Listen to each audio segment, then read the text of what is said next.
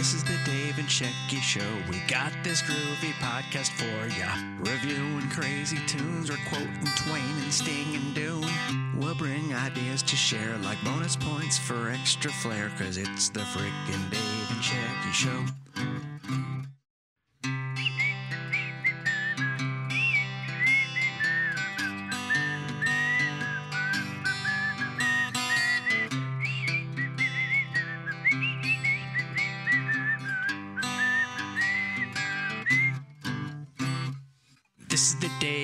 Dave Show. We're bringing you this groovy review. We might preview movies, bake some bread, or drink some smoothies. So come on, have way too much caffeine. You roll up some rivers, I'll reference some Raffi.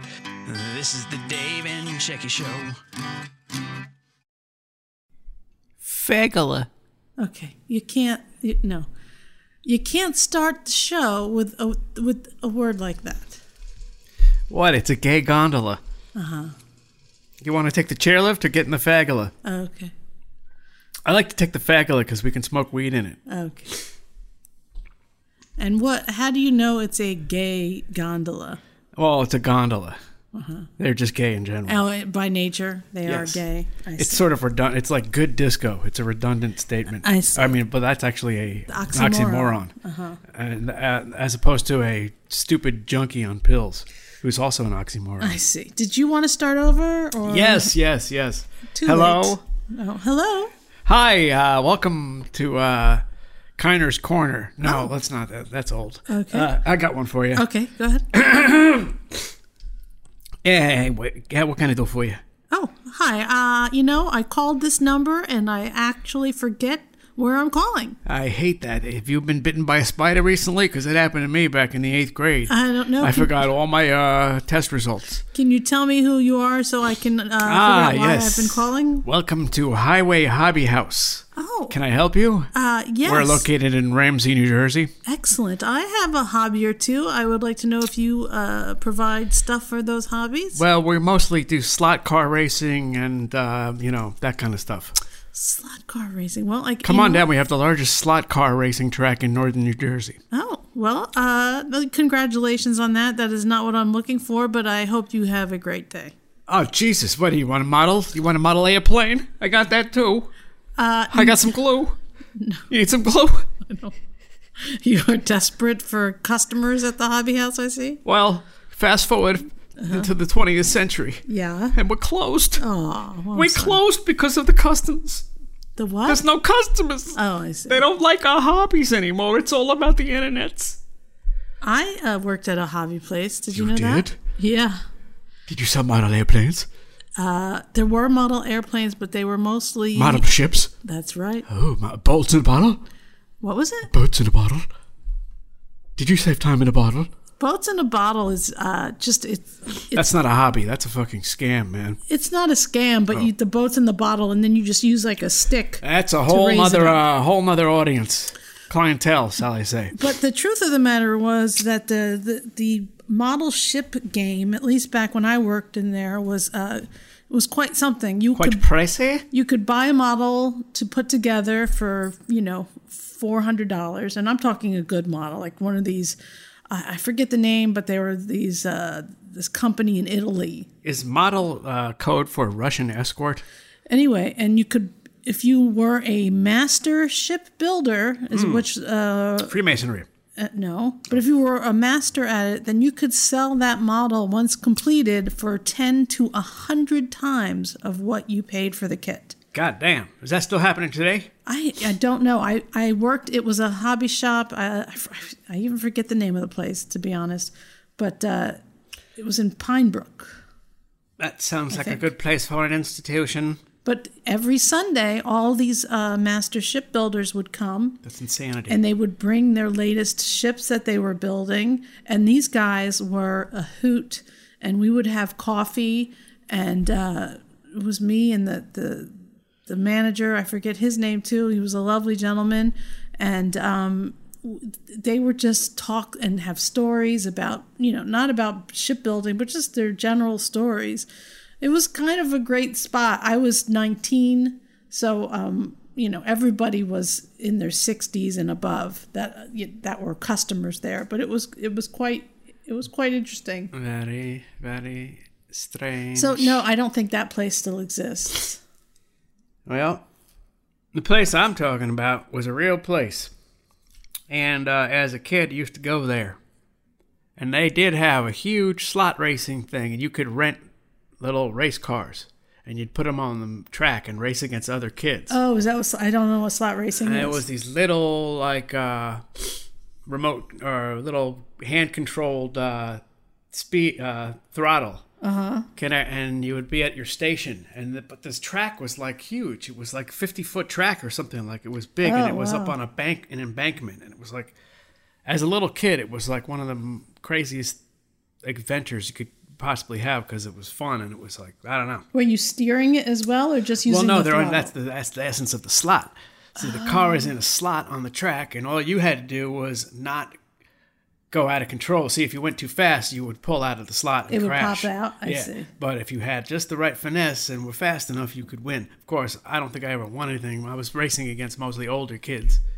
But yeah, that show, the slot racing, um, fucking amazing, that sounds like that's a fun a fun day man. That, that shit was way fun. so you bef- didn't have to bring the car you Nope. just brought yourself brought yourself, you rented the car. I mean, maybe some people had their own cars. I don't know. did you pick the car or did, was it Yeah, already you- in the slots No, you could pick the car. I think. I see. Uh, this is. I was under ten years old when this was going on. and where was this ramsey Ramsey, amazing place as a kid. and who your mom and dad took you or your yeah, my dad would have taken me there. that's cool That place was amazing, honestly. there needs to be places like that more Well, it's all gone now. It doesn't happen anymore. Are there even still like uh This was before you know computer games. yeah yeah This is when you would go to the arcade and put twenty five cents in and play. You know, Boot Hill. boot hill That was the shooting game. oh i never played the shooting games i don't have good aim like that Boot Hill, and then you had the other race car with the shift. oh the one you could sit in Yeah, I mean this is like before Space Invaders. yeah oh okay Space Invaders and asteroids. That was like the mark of the change. my father i probably i don't know if i've mentioned it on the podcast before um but he, when he was He's a pinball wizard. he was a pinball wizard he absolutely was a pinball wizard he was an arcade uh, wizard basically he could play pool but he could also play the shit out of pinball and when i was living in california um, for i think it was eighth or ninth grade ninth grade we would there was an arcade and we would go maybe once a week and it was amazing. And he'd give me a whole bunch of quarters and i would go play you know galaga or space invaders or defender you know all those kinds. That was the second generation of video games. but he was playing he would he would beeline right to this harlem globetrotters old school uh, pinball machine and he would on one quarter get many many high games and turn it over to get free games. And by the time we were ready to leave we would find somebody and uh, you know a little kid and say hey we got a whole bunch of free games on this machine. And uh, we would just give them to a, a kid. Never to like he never gave them to an adult but he always gave them to a kid. Well, that's nice of him. Yeah i think so unless he was like a weird pedo or something No, sounds like he was a fiend. Uh, definitely a fiend. Definitely a fiend. Um, anywho, so this is episode number 98. This is a Saigon. Not Saigon. That's 19. Oh, This well, is 98. did I do that on episode nineteen? Uh, you probably did. We probably both did. I'm programmed a certain way. You certainly are. And uh, I think we all are programmed.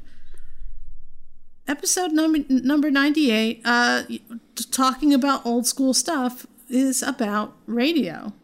Now, I grew up loving WABC 77 AM. WABC.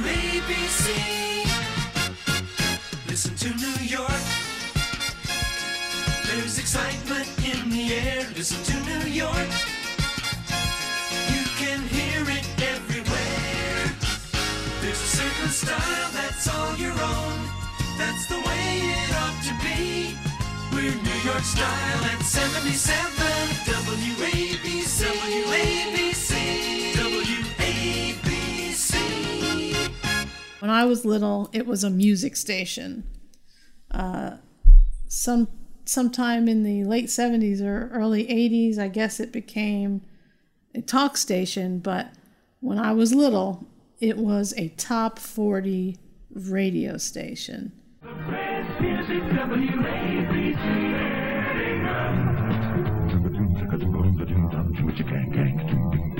My life is rhythm. Yeah. Oh, I always wanted to be a bass player. Not a bass fiddle player. I always wanted to play a bass. You, had your Ron Lundys, you had your uh, Harry Harrisons, you had your cousin Brucey. It was it was it was top 40 little kid music basically and I loved it. ABC we're talking about? Yeah, 77 WABC. I am familiar with that station. What did you listen to when you were little? I listened to WABC because it played music, and I had one of them little green, oval shaped portable The radios. transistor? yeah. They're light and easy to carry, these modern transistor radios. But they carry a world of pleasure music, commentary, and a thorough coverage of the news. So why not take advantage of the happiest development of our electronic age?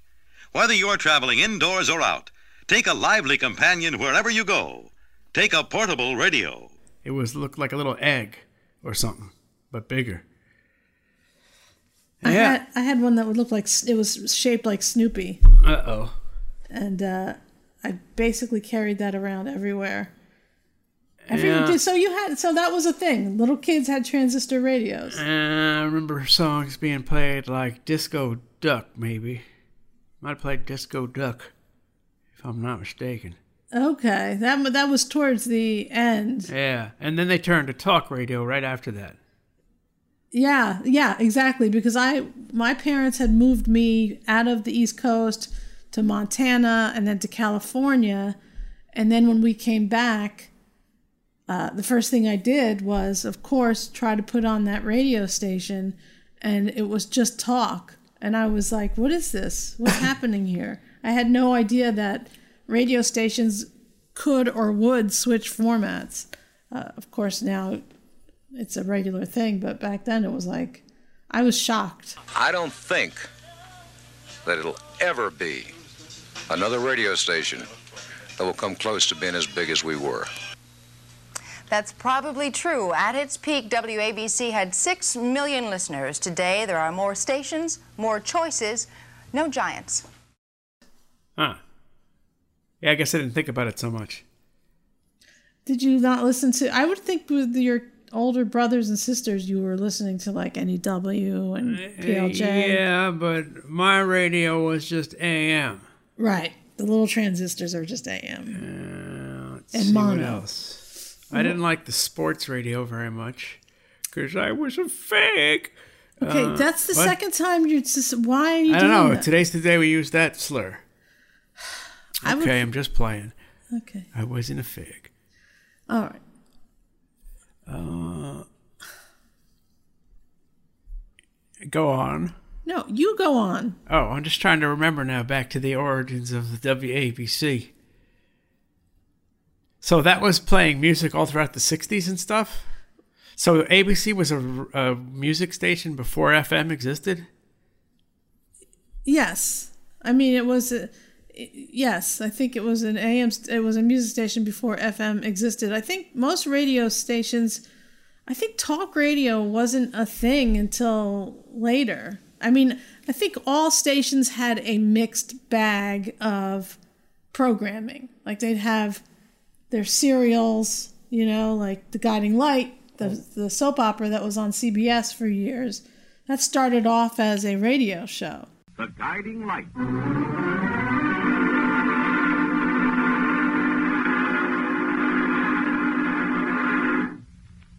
To you by the makers of P&G soap. the white that's the soap. It wasn't all music. all the time. There was music and news, and then those kind of old time radio programs that were, you know, radio theater basically before television. So that's how all I think all radio stations were. Well, A little Bud Abbott and Lou Costello, a little uh, Glenn Miller, a little Walter Cronkite, you know, a mixed thing. uh-huh. But I think by the time we were listening, it was mostly just music and maybe news and weather at the top of the hour or something. Uh, let's see, I remember 99X. Oh, what was that? That was a FM station in the uh, in the mid 70s. 99X FM. All the radio you'll ever need. What did they play? That was like a pop station. Is They it New York like- City or New Jersey? That was New York, metro area, the tri state area. 99X. It must have become something else. I can't remember what. And then there was WPLJ, of course, but then there was uh, BLS. World's best looking sound. Anyways, what was that 98.7? 98.7 was BLS, No, I think. Or was uh-uh. they had 98.7? 1073, I think, was WBLS. Okay, yeah, that was the one all the way up the top. WBLS FM, the biggest beat in the biggest city. WBLS FM, the most beautiful people in the most beautiful city. WBLS FM, the most exciting sound in the most exciting city. World's best looking sound. WBLS 107.5 FM. BLS was the black station forever.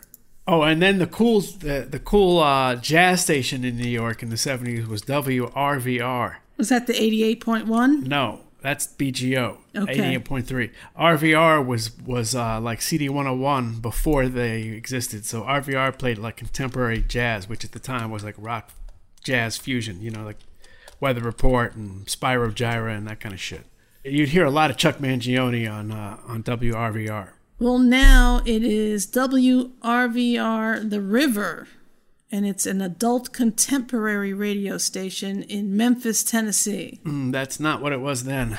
WRVR was like hip as fuck, but it was also square as hell. Was it? Yeah, because it was like it was like supposedly like cool new jazz, but it was like you know a, a little bit like, like CD 101 was like really corny. Like think because it was all Kenny G. I Kind was going to say, I think Kenny G personally was responsible for all of the new cheese, uh, smooth jazz. CD 101.9, it's called Silhouette, and the artist, of course, Kenny G. Well, Chuck Mangione was the 70s version of Kenny G. But was smooth jazz a term before Kenny G? Yes, It I'm sure it was, but I'm not sure where that originated. Are originated. you 100% sure? I'm not sure about that. Yeah, I'm pretty sure though. Oh, okay. All right. Like to me, the first smooth jazz is like bossa nova jazz crossover.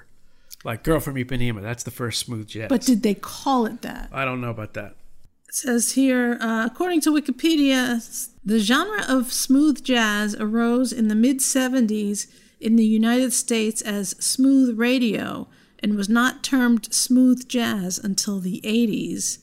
The earliest smooth jazz music appearing in the 70s includes the 1975 album Touch by saxophonist John Clemmer, the song Breezin', as performed by guitar- guitarist George Benson, and the 77 instrumental composition Feels So Good by flugelhorn player Chuck Mangione.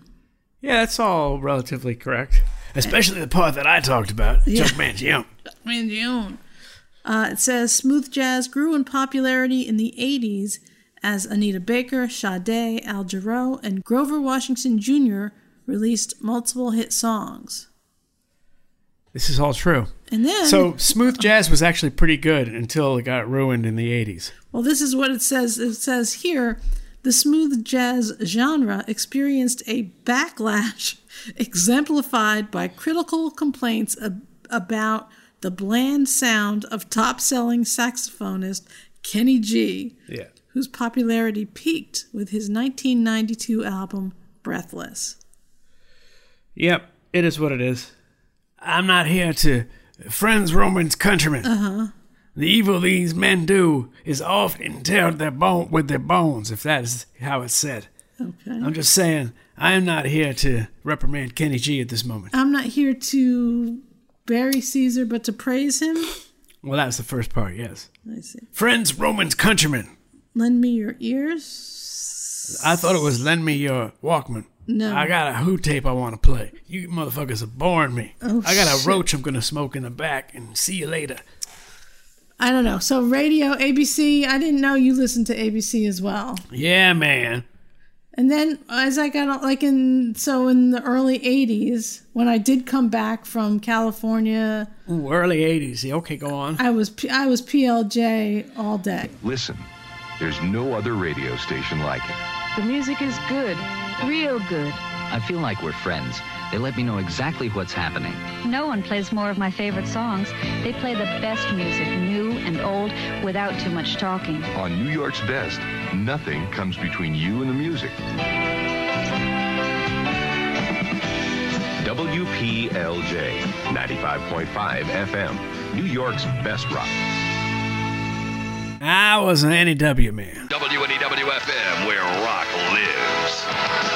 Oh shit! Now, I dug PLJ, but NEW was a little more hipster.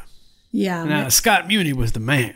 oh really? I didn't know you had a thing for Scott Muni. Everybody had a thing for Scott Muni. Scott Muni with you this afternoon to share a lot of music and things that we'll be doing between now and 5 o'clock. And here is John Lennon. I, I guess almost Scott everybody. Scott Muni was was a highly respected DJ. He was like a senior spokesperson on the genre of rock and roll. Well, let me just tell you this. Okay. Uh, NEW, uh, Uh-huh. PLJ was happening for sure. Mhm. I liked uh, their bumper stickers. Okay. They had that colorful rainbow thing before those people stole the rainbow. Jesus Christ. oh. No, but seriously, didn't they have a rainbow? I back don't- when back when rainbow didn't mean you were giving up to the left. There it is. There's the uh Where? there's the PLJ rainbow. This one you mean? Yeah. Oh, okay. That's odd that that's what you that's what you think that is. I don't know. Isn't that It's not a rainbow. is that the one? No, this is from 2010. This is Scott and Todd. Ew. All right. That's enough. Come on, let's see the 80s or 70s one. Don't get me wrong, PLJ was was happening. I loved PLJ. I loved listening the morning show. It was like Jim Kerr, who I think that isn't that the guy that got arrested recently? Hey, no, man, that's someone else. Oh, who was that? Hey, that's not fucking Suddy Jim Kerr's name, man. Who was it? It's Dave Herman. Dave Herman. That's right. Jim. I think it was Jim Kerr and Jim Shelley. Kerr's the outrageous one who just goes off on his pot. Uh, was going off on the radio a couple years back. We were listening to him, and he was all cra- kind of little, little crazy. No, that's somebody else. All right, see, we're all over the map. the map. Jim Kerr and I think it was Shelli Sonstein. Uh, I don't know about her. They, I think they were the morning show. I don't remember that. This is back when WKTU was a disco station. KTU. Okay, so Well, first of all, PLJ, they also had. This is the thing. It almost seemed like PLJ had uh, the Cope, didn't they? Mark Coppola, yes. And they had uh, Mark Coppola, uh, and then so. But it seems like some of these guys went back and forth between PLJ and NEW. It was almost like they kind of. Am I mistaken? I feel like some of those guys work for both places. There were those classic rock DJs before MTV. There was Tony Pigg was a PLJ guy. Tony Pigg, right? Exactly. I mean, that guy, probably one of the more famous voices ever, right? Now, here's Regis Philbin and Kathie Lee Gifford. He was a PLJ guy. That was the golden age of. uh That was the last. That was like the end of rock and roll, basically. Yeah, it it kind of was because they had uh and it was the it was also the end of that that I don't want to say it was a free format, but it was a pretty free format. You would you could walk in, Tony Pigg would walk in and maybe he had someone help him pick records, maybe he didn't. Maybe he just said I feel like playing, you know, these 20 records today and and and that's it. But now it, it's it's not like that at all. Well, once it all became computer programmed, it all went to hell. It kind of did. Definitely did. I mean, Then everything, it's just like all of America. Everything lost its individuality. Everything became a chain store. There was no more mom and pop shops, and there's no more individual radio programming. So then you don't get to think like an individual community. Everyone's programmed to think the same. Yep. It's all on one fucking fucked up level. Welcome to it. You know, when they stopped swiping credit cards, it all went to shit. I mean, swiping them manually I understand what you're saying. with a goddamn carbon paper. Now kids don't even know what carbon paper is. To them, carbon paper is something you put in a filter to get rid of the smell of weed smoke. Is that true? No, but it sounds good. Okay. Uh, when I was working for uh, DLR, he told me when they were on the road, he would go to each um, venue or the each each city, and he would rec- he would put a cassette in and record their local radio. Well, that's cool. And then he would go to the next city and record theirs over and over and over again to just to get the feel of what different parts of the country were listening to. And then when when all this computerized shit ca- happened, that ended. There is no uh, you know, Kansas City sounds like Chicago, sounds like Boise. It's not the same as it was. That's true. I think that's I think that's sad. Beyond sad. It's pitiful. I think it's pitiful. That's pitiful. Mm. Sounds better. Okay. Well, it is pitiful, but so I I All right, hold on. Uh. Back on track. okay. Well, we're still talking about radio, so that's, Yeah. it's everywhere. Now, on top of you had WNEW. Uh huh. And then some motherfucker snuck in up on 103.5 or something. Uh, What the fuck is that? One hundred four point. Nah, man, it was in the threes. You're not talking- 103. You're not talking about Q one hundred four. Nope, it was before that. It was like W. It was W, okay? Oh, B A B. No, it was like WK. K Rock was 92.3. Was there a K Rock up above before? Something came on after NEW, right in that 103 area. It was like a kind of more poppy version of PLJ. It was corny almost. Let's see. Oh, and then there was the oldie station, which was CBS. Right. That's was that like 101 something? I think it was one hundred one point something. One hundred one point. One hundred one point two. One hundred one point three. Something like that. That's where all the ABC jockeys went. Uh huh. Cousin Brucey. Cousin Brucey, yes. Bruce and Cuzzy. 103.5 was WYNY. What was it? 103.5? Yes, that was the one that was above NEW that kind of sucked. When do they come into play? Around 85? Well, now it's saying now, I think, well, it says in 1989 they were a country. Right, and then they switched over. Oh, they did? Yeah. Let's see. In 103.5 became WKTU in 97. So odd. I think wasn't KTU uh, originally I think what I'm wasn't. KTU originally K Rock? First, it was the disco station. The, the first I know of it is in the 70s. It was dis, It was disco. Oh yeah, these are the sounds of Disco 92 WKTU New York. How are you? This is also Orchestra. You like this one? It's titled 92 WKTU. That's why it's weird that they are now KTU is on 103 something. That doesn't rhyme. It doesn't rhyme. It should be KTG. Now, the other station I'm talking about, I believe, 99X in the in the 70s called WXLO was 98.7. 98.7 was 99X in the in the 70s. 98.7 was WRKS in nine, in 89, but 99.5 is BAI. That's always been like that. That's small public radio. That's that so close to that's just something 99X. Yeah, but you far couldn't even get that as in Connecticut or whatever. That was only like within a certain amount of miles, I think. I see. Um, yeah, so that's the 99X I was talking about. Uh, let's see here. The introduction of the easy listening format came from WPIX 101.9. Your ex wants you back. 102 WPIX. Love songs. Nothing but love songs. I didn't really ever listen to that. So maybe easy listening is what became smooth jazz. Basically, kind of a morph of genres. But that was in the 60s. Yeah, easy listening is like I guess I don't remember WPIX 101.9. Didn't that count? Didn't that change to. f- That did change. That 101.9 came became smooth jazz?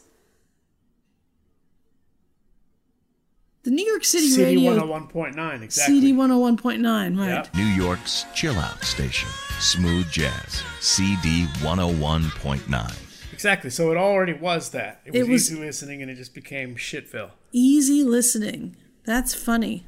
I it's forgot essentially about that term. it's term. like, you know, elevator music to a certain degree. With lyrics. okay. But then again, you know, they had on easy listening you would have Sinatra, Right. Perry Como, that kind of stuff. I love both of those. You'd have uh, Girl from Ipanema.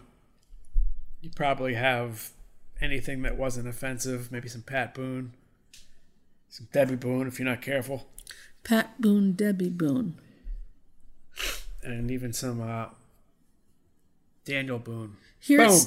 Uh-huh. Here it says in 1968, WPIX and that easy listening format was number four in the market Yeah, behind. WABC, WNEW, and WOR. You used to listen to WOR. Is that where Bob Grant was? Uh, not when I was listening. What was but, D- Bob Grant was on WABC. I see. When it turned to uh, Oh no, that's a whole other thing, man. when that turned to talk. Yeah, So you liked you listened to the talk.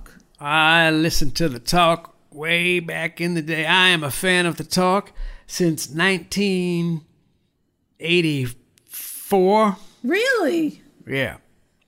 Would you just listen to Bob Grant, or would you listen no, to talk all I listened day? to the whole motherfucking lineup. Did you Once ever- I got my driver's license, I got a job driving. And once I got a job driving, I tuned in the radio. And most cars I had driving didn't have FM radio. So that left you with what was on the AM, which was all kinds of fun talk. So I listened to all the ABC stuff. And let me tell you something before I listened to the ABC stuff, I'd also tune into Howard Stern on NBC right? Sixty six a.m. because that was when NBC was cool and they weren't just a sports station. Yeah, yeah, way before that. So I would tune into Howard, but I'd also tune into Bob Grant, and then later Lynn Samuels, and that's where I first heard Lionel. I believe was on ABC Radio. Jay Diamond, Barry Farber. Uh, Were they All po- these people, Were they and- left or right, or what were they talking about? ABC was ninety percent right. Except for Ron Kuby. No, oh well, they it was Curtis was on there too, but uh, that wasn't Kuby back then. It was Curtis and uh, Lisa. Oh, right. Lisa and Curtis Sliwa did a show Mhm. together. And then uh, Curtis got shot or something. Right. But that was a little bit later. That was in the 90s, I think. But uh, it was very right wing, except for uh, Lynn Samuels, basically. She was like the exception. I But this was when people were civilized. Like Lynn Samuels and Bob Grant were friendly, even though they hated each other on the air. They were still friends. You know, they were friendly acquaintances. Lionel ta- Lionel talks about how what you know Bob Grant was like one of the nicest people he ever met, but on air he was you know pretended to be like this A despicable. tyrant. Yeah, You're a snake. That's what you are. Get off my phone, you creep. Hello, Chris. Yes, can I speak to Bob? Yeah, this is Bob, Chris. I'm sorry to tell you. What? Yes. This is Bob, Chris. Yes, I would like uh, uh... I I went on parking. Hello? Yeah, goodbye. but Bob Grant was one of the most entertaining people ever. ABC radio, talk radio was some of the most entertaining shit. This is basically like 1985 to 1990.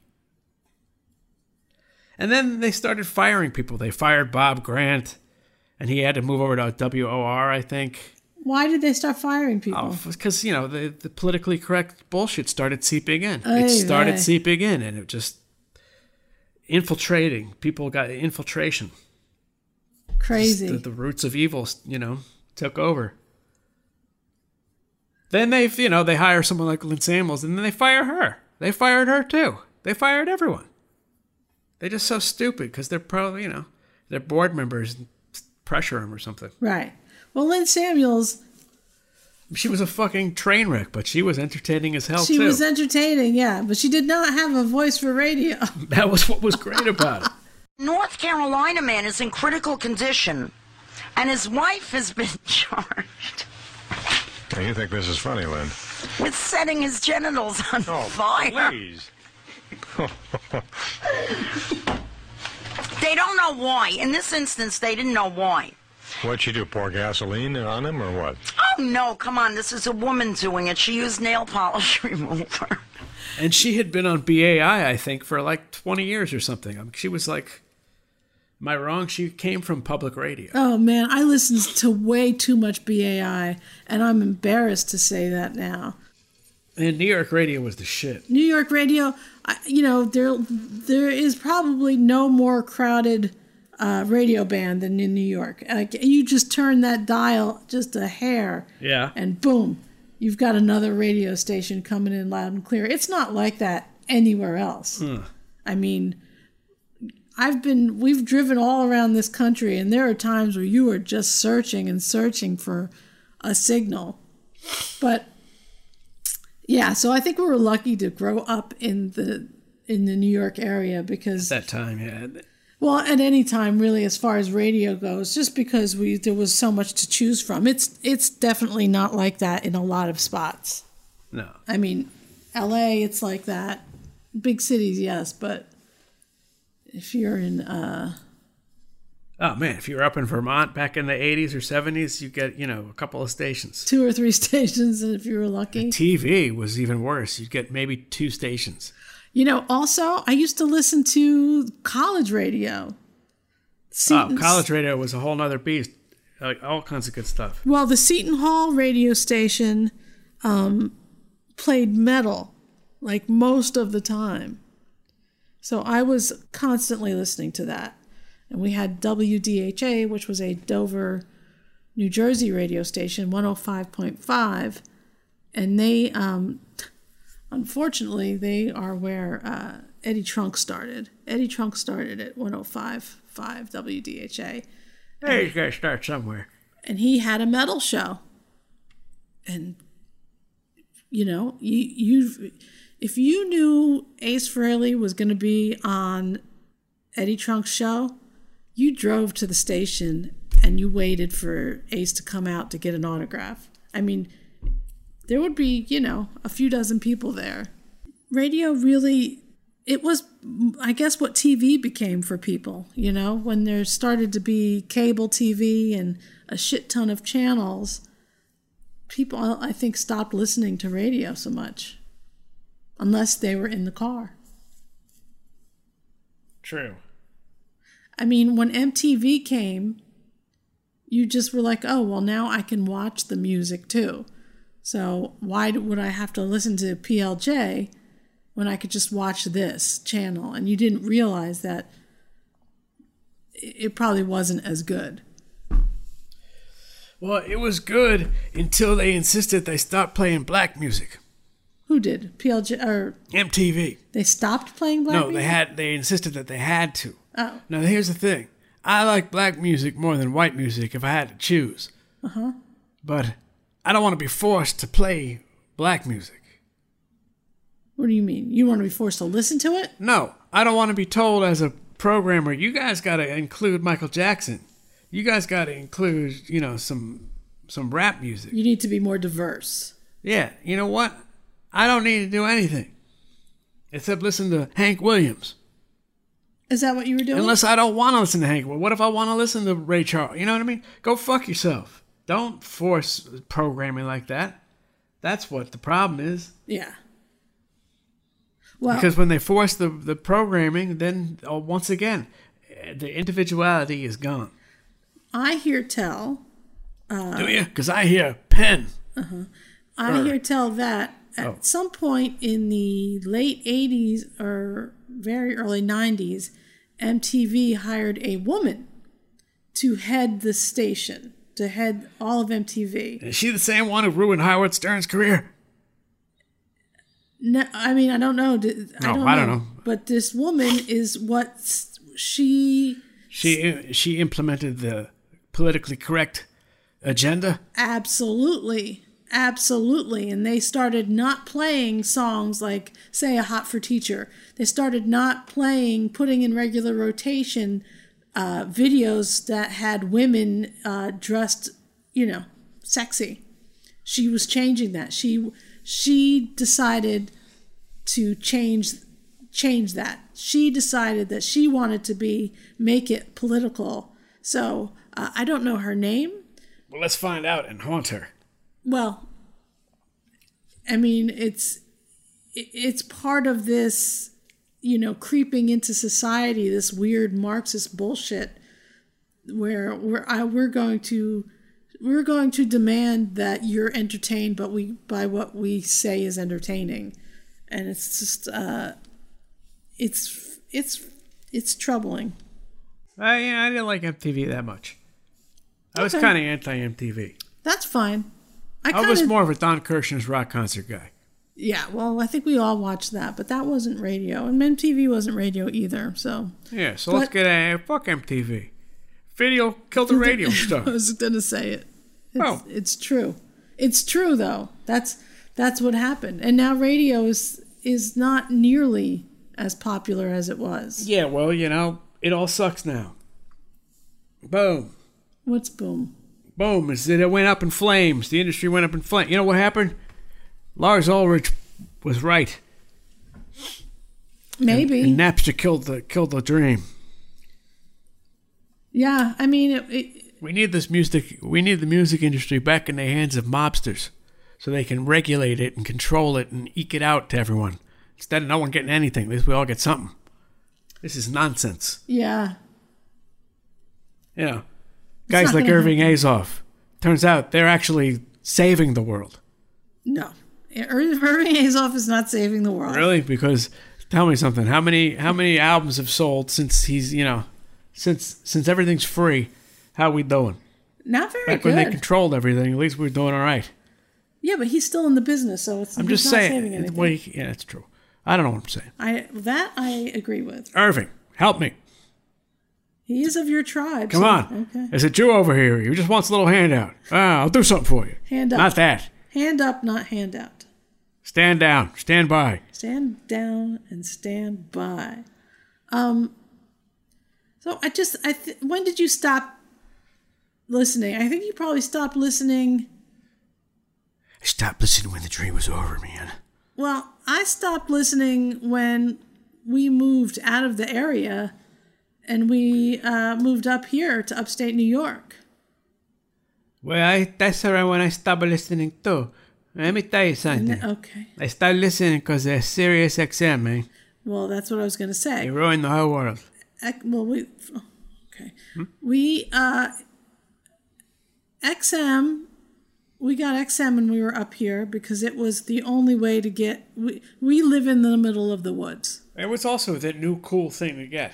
It was the new cool thing to get, but we live in the middle of the woods, and there's just we have. I think we get one station if we we have to parade our radio all through the house to find the one corner of the house where we can get a signal, and then we have to play with the antenna. It's it's literally like, and then you got to take your hand away from the antenna and hope that your body wasn't helping boost the signal. It's a pain in the ass. So we at some point here got XM, and uh, so we listened to Opie and Anthony on XM. You listened to them on radio, but I didn't ever hear them until XM. Yeah, I, uh, yeah, I, did listen to them on radio. I'll tell you this XM was a pretty good service. Uh, they had Opie and Anthony, they had a lot of good music, and then they got taken over by Sirius, and then everything went to shit. So we, true. we, uh, they became, once again, they became where they needed to be diverse. They needed to uh, be PC. And if you know anything about Opie and Anthony, uh, not diverse and not PC. So when when that shit ekes in, it really kills the fun out of it. Uh, God bless you if you are a stand-up comedian, because uh, you got to learn to code. I think. But uh, yeah, XM. Code Blue. Is that when a comedian works dirty as a nurse? Mm-hmm. That's what that is. Code Blue. I I know you're trying to be funny. You can't work cold. You can't work Code Blue, kid. Uh-huh. Uh, Huh? huh? Is this thing ever on? Now uh, you know we're talking about radio, and you did not talk about Sly uh, Sly Stone. Well, this is why I didn't talk about Sly Stone. Okay, Because I'm not from San Francisco in the 1960s. you could have been. I have I was clueless to that as a kid growing up. Now, yes, I've heard tales that Sly was a great personality on air DJ, but I have heard very little of it personally. Mm-hmm. Maybe you can dig up some. But from what I'm told, he was a legendary Bay Area DJ for a minute. Is that what you're getting at? Well, it just it's just another thing where different parts of the country had different. Yeah, how about Wolfman Jack? Oh my God, how do you talk about radio without mentioning Wolfman Jack? He broadcast out of Mexico for a while Yep. To get away with certain things, mostly underage women and cocaine. Are you serious? Wow, I don't know. Okay, stop it.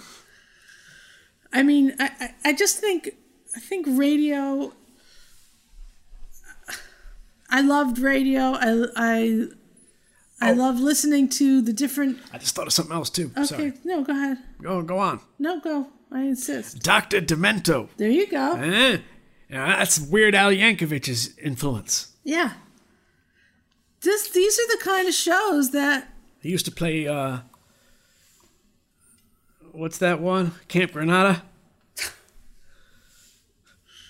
What was the other one you said we are talking about the other day? The uh, the King Biscuit Flower Hour. Oh, and they used to also play The Funny Farm. They come in and take, me away. Haha. oh. That's fucked up. That shit, that shit wouldn't fly today. That's politically incorrect music. Why? Because it's a funny farm. Yeah, making fun of crazy people. Yeah, exactly. It's absurd.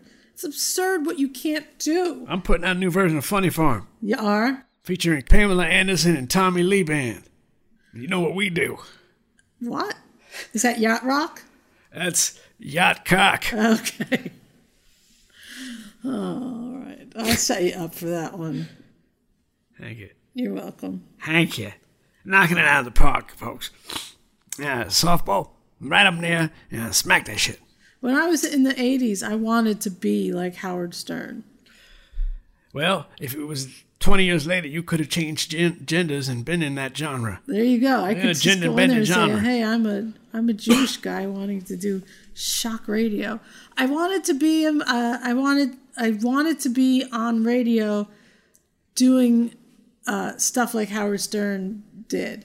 I I didn't have the chops or the creative streak in me to to come up with bits and stuff, but I just I I could not get enough of him when I was younger.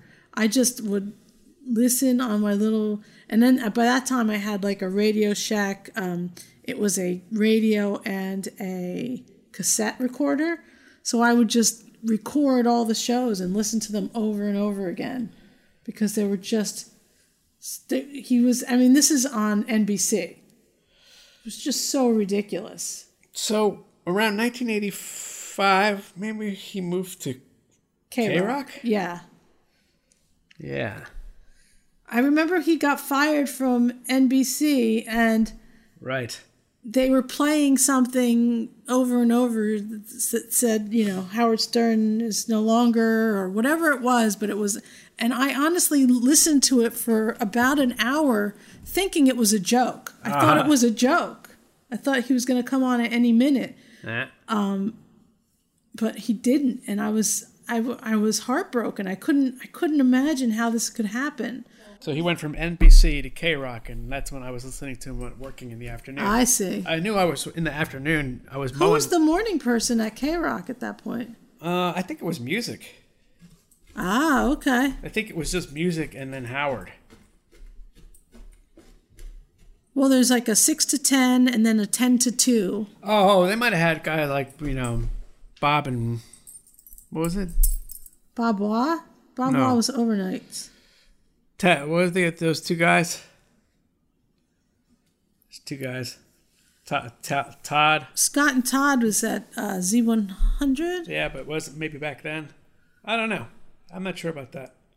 We could find out. Yeah, he was on from two to six though. Two to six, and then but when did okay? So when did they make him? uh When did he become the morning show guy? I I'd have to say it was pretty quick. He was also playing music still at this point. they had him talking and playing music. Right. That's right. It wasn't all talk. It was It says by 87 he had almost completely stopped playing music. And that's when it was syndicated. so that he's in the morning at that point in '87. I'm not sure about that. Yeah. Yes, hold on a second. There's not going to syndicate a, a weird afternoon show. Oh, oh, no, he had his afternoon show, but he also had a three hour Saturday morning show that was syndicated. Really? Yeah. Okay. And I'm that's- completely. 1988 was when they got Billy West and Stuttering John. Was the Saturday show a compilation of the week's show? Was it best of or something? That was syndicated? He did not do a live show, as far as I know. That doesn't make sense to me. Let's see. Stern entered national syndication on August 18th, 86, when WYSP in Philadelphia first simulcast the program. Uh-huh. In the 18 plus male demographic. blah, blah, blah. Stern began a rivalry with number one host John DeBella. That I remember. He achieved his goal beating him in 1990, held a celebratory funeral for DeBella. Between September 86 and February 87, he hosted a three hour Saturday morning program with a live audience, was, which was syndicated. In the morning? Yep. I guess I just don't. He, I don't. I don't recall that. And that wasn't the TV show. No, that was later. Weird. I didn't know that there was a three hour radio show on weekends. I was there from 89 to 91. And in, from 89 to 91, I, I, I'm not at all remem- remembering anything about a three hour Saturday show. Well, let's just, let me just tell you a side note here. Oh, okay.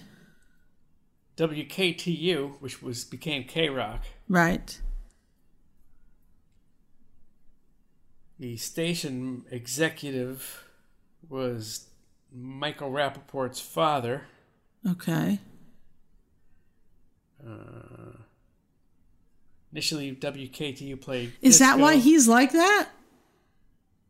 I don't know.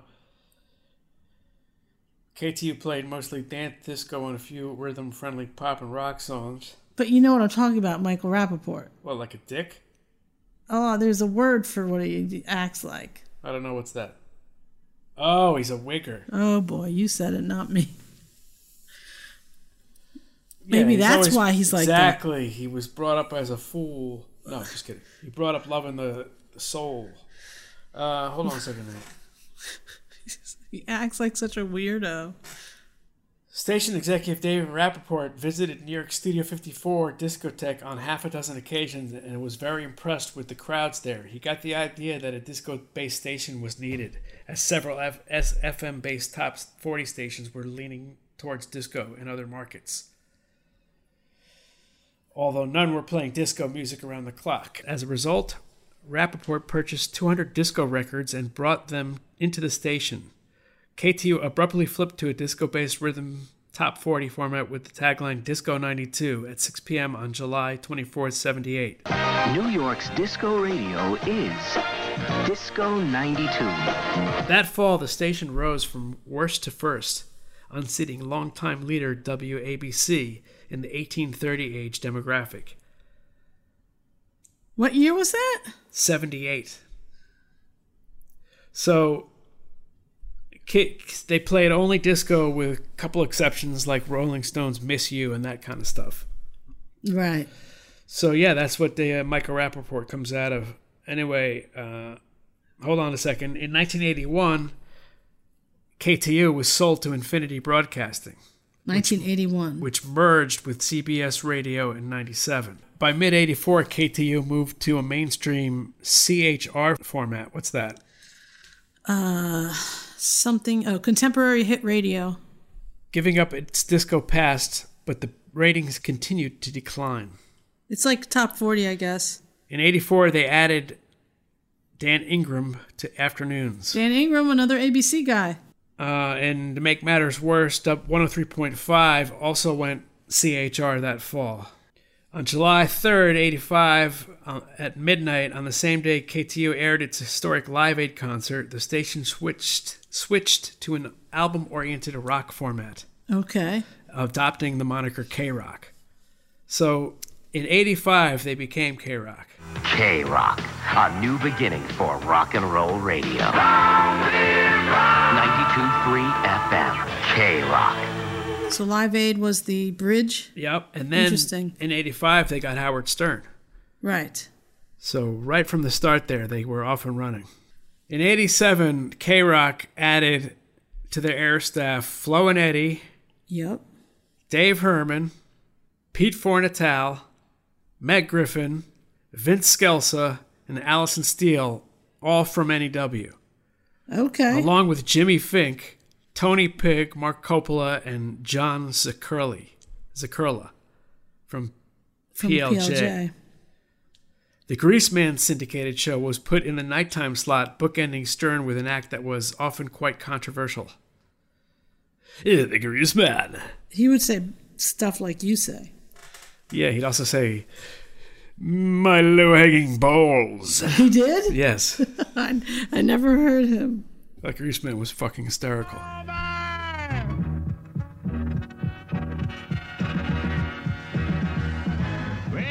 Of the few that has to stay behind because of looters. That's right, looters. And that's probably got to be the worst kind of maggot there is.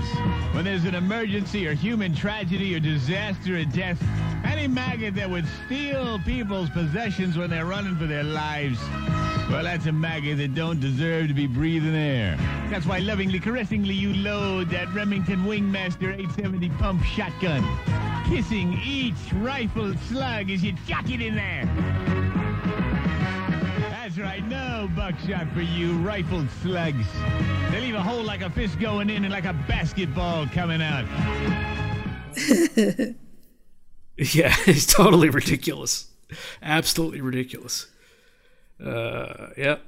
So yeah, basically, like they came in in '85 and just like got rid of their disco and fucking started kicking like all the other New York station radios' asses.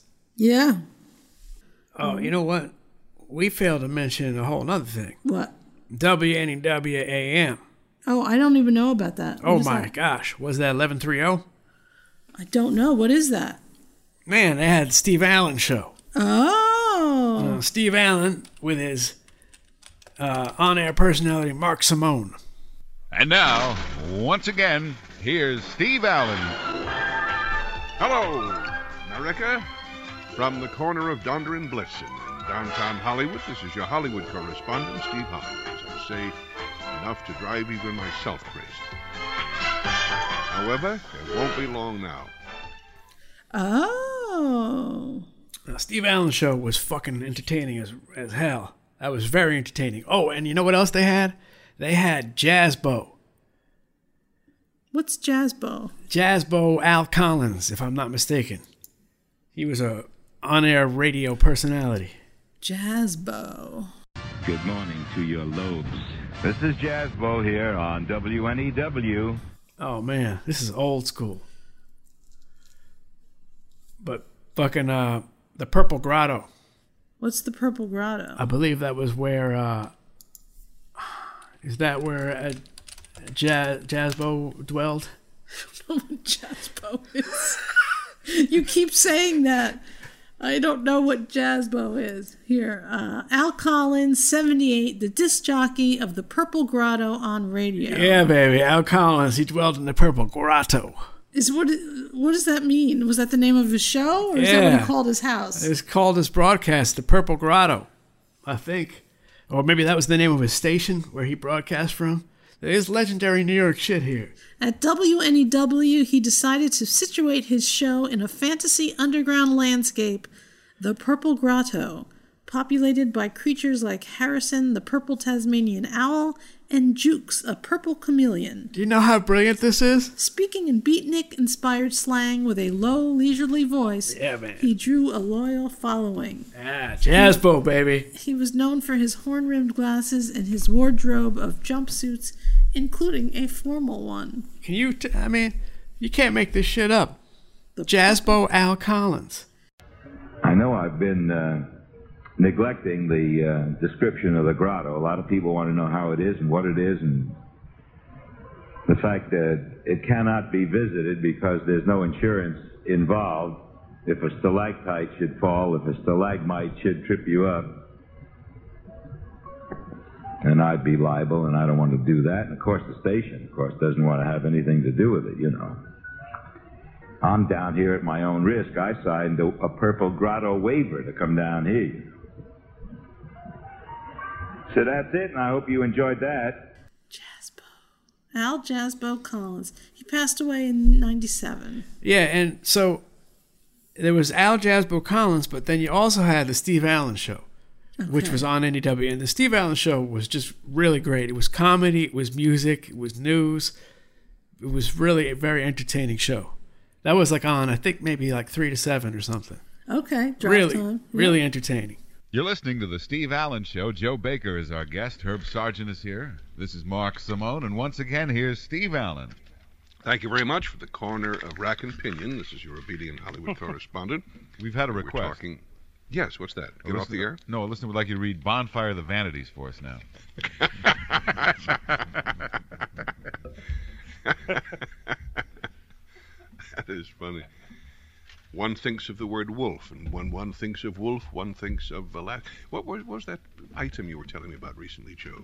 Oh, it was in a paper about um, a family in Alaska Mhm. that abandoned their baby when it was very young in, in the in the wilds, and the baby apparently was um, picked up by some wild dogs, crazy dogs that are in Alaska. Yes. And they raised this kid until he was about eight, and then he was sort of discovered by some Eskimos who took him in. One hears those stories. What happened to him? Well, the authorities heard about this and went to the Eskimo village and asked if this was the kid that had been raised by dogs. Yes. And Mhm. have you looked after the baby? Yes. And we think it's now time to put it into a normal home, Mm-hmm. which they did. And it went to elementary school, did very well, went to high school, junior high, high, whatever. And eventually won a scholarship to go to one of the big universities in- Remarkable. in Alaska, uh, to which the gentleman by then got a Bachelor of Arts and, in music and, and Fantastic. physics and um, English language, Mm-hmm. and he was a a very, very brilliant professor. Marvelous story. Yeah, he was killed last week chasing a car. Ah, what a pity. I, I thought it was fun. Didn't see it coming, did you, ladies and James? Steve Allen was was like really really talented. I tell you, the advantage of being a kid from like New Jersey instead of New York City was I had a driver's license and a car at 17, so I could spend hours by myself alone listening to this kind of shit. So I got exposed to all a lot of different stuff. Like none of my friends were gonna were listening to Steve Allen on AM radio. definitely not. They definitely weren't listening to Bob Grant either. Why? Well, they probably weren't listening to AM radio, and I don't know. I had a tolerance for uh, uh, opposite points of view all along, I guess, because I had no way, no way agreed with them politically, but I loved to listen to them. Yeah, it really just all kind of crumbled apart around 2000. 2000, you think? Yeah, around then. What? You, oh, because because of uh, like- satellite and Yeah. just uh, PC bullshit Yep. nonsense. I think it started going downhill in the '80s, and then it just uh, it it was maybe a long descent into shit. Yes. And then in the 2000s, it just the good stuff was not available nearly as much. I mean, Opie and Anthony were were great. Um, Radio climaxed in the mid 80s. for us, maybe. Maybe other people will say I mean, climax talk radio, all that shit. Yeah. I understand. Yeah, it's true. Who knows? The other day, Yeah. I'm listening to uh, Rosanna on the radio, This of the Toto. the Toto, Uh huh. and uh, you know, the best part of the song, other than the drum groove, in my opinion, is the guitar solo at the end. Okay. Oh. Oh, uh, and they just cut it right off. Oh, just cut. I'm listening. I'm like, all right, guitar solo's about to happen. I turn it up. The second I hit the dial, it cuts and goes to another song. And I just was like, I just turned the radio off. Yeah. I'm like, what? What is wrong with what? What are you doing? It's like one thing to talk over the intro. I guess that's somehow acceptable. I mean, can you imagine? That's like let's display a. We're just going to display this Picasso uh, painting here at the museum, but the edges, we're going to write the description of what we think it is on the edges of it, so you can only see part of the painting because we've covered it up with our description. I remember when we first moved up here too. There was a, there's a radio station. It's it's still going, but they had a, a bad copy of some of a few songs, and I think it was a Joe Walsh song. It's still happening to this day. They've never fixed it. And, and I think did you It's call not them just Joe Walsh. They have songs where they're they're not playing them in stereo or something, or they are. Uh, The- the- Rocky Mountain Way, there's a guitar solo with the voice box. You know, he's playing the guitar. uh-huh. That's somewhere vaguely in the background, kind of you can make it out, and you hear a lead rhythm piano track as, They're- as the solo. They have a bad copy, or their their shit isn't programmed properly. I don't know what it is. Won't get fooled again. Somehow there's this edited version where they take out the whole trippy middle section with the laser show. That's just gone, and it goes from one rocking section to uh, another rocking section, and they cut out a good three minutes of the middle of the song. Oh, with the uh, you know the part that goes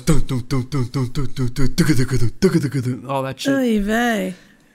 They cut it and uh, they cut it all out, and they just they butcher in where he screams.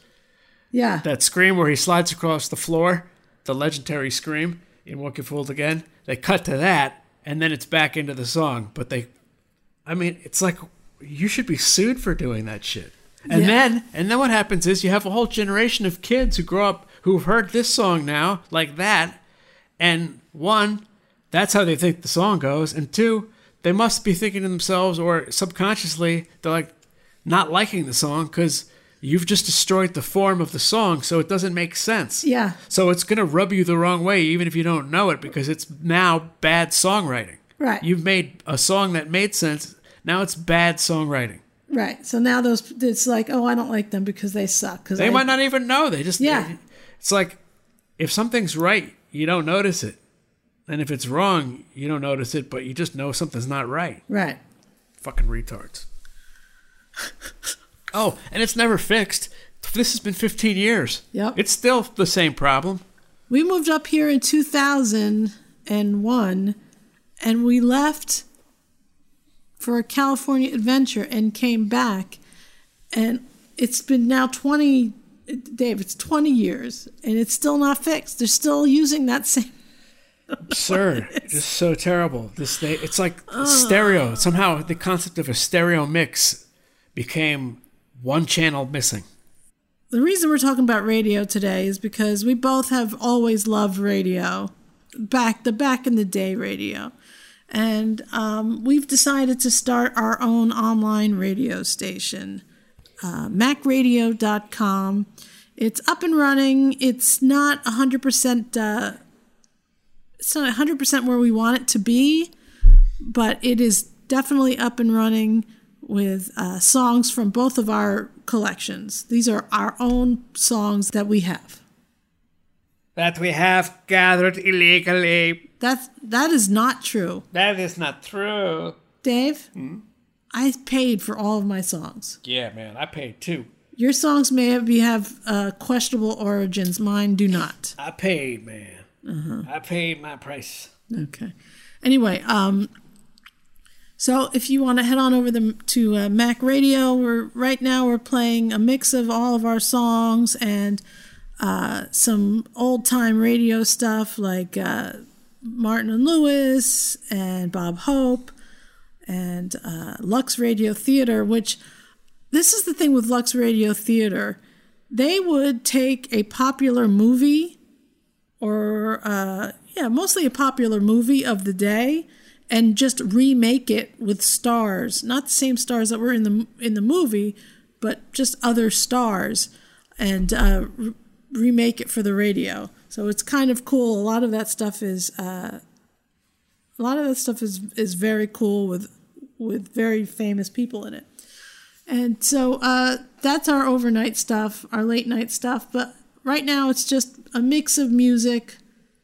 And uh, eventually we plan on going on there live. Um, we have to work out when that's going to be. It's going to be soon, man. Dave, Huh? I hope it is, but I don't know if you if your schedule allows. We'll see, man. You know, I'm a jet setter. Okay, I don't know what you mean by that. Well, late at night when you're sleeping, I go out jet setting. You do? Yeah, it's amazing the things I do. What is that? I have a Cadillac and I go jet setting. You don't have a Cadillac. I have a DeVille, a Cadillac DeVille. I keep it in the woods. Oh. It's a four wheel drive Cadillac. Oh, all right. Well, I didn't realize. And I go out at night. I have an eight track player in there. Oh. I play songs by Mano de Bingo. Who's that? Uh, you look him up. Okay. Mano de Bingo. Excellent. I will. And, uh, you know, I carry a baseball bat in case someone gets a little randy. I might have to crack them over the head. D- Dave, there's literally I have some dice hanging from my mirror. fuzzy dice. They are fuzzy. Uh-huh. And I have a cologne smell in the car. Oh. Yeah, it smells like cologne, and one of the seats is ripped. Oh. But it is red velour. I have red velour seats, Oh. ladies and gentlemen. Not Corinthian leather. No, the back seat is buckets. and the back- front seat is a bench. I have a custom bench velour seat. Oh. What color is the DeVille? It is gold. I got a oh. gold DeVille. I didn't realize. Yeah. Well, that sounds And amazing. spokes on the rims. I the rims have spokes and all got white wall tires. Those were a thing, weren't they? They are a thing on my DeVille. Yeah. They aren't a thing anymore. Well, come see my DeVille in the woods and you'll see white walls. Okay. Wait, no, that's my prison. Don't invite people into the woods. Come into to my prison and you'll see white walls. All right.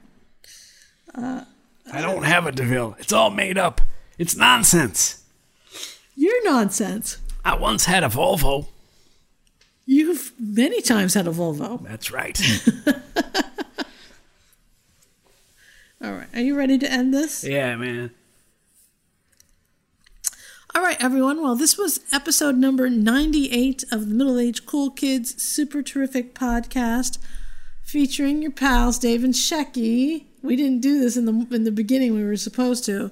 Uh, this podcast is actually a bit late because of the new radio station. Um, I've been busy assembling music and uploading and trying to work on scheduling and just trying to figure out how Live 365 works. Uh, that's where we're hosting it currently. We may wind up hosting it ourselves eventually, But right now, this is easy um, to just upload and program. And uh, if we want to take it further, then maybe we'll do it ourselves. But for right now, I think this is a good option. So, macradio.com. And of course, if you want to hear some of our past podcast episodes, you can head over to macpodcast.com. Also, Dave has been doing a ton of reaction videos to music. Those are on the Mac Podcast website as well, or you can just find us on our YouTube channel uh, for Dave's reaction videos. But uh, some of those some of those uh, reactions, you're getting people who are pushing back a little bit. They don't like your reaction. Yeah, I see. Yeah, you can't please everyone. All right. Uh, anyway, this has been a lot of fun, and we will talk to you next time, America. Soda jerk. Oh, God. Mac Radio. Stand down and stand by.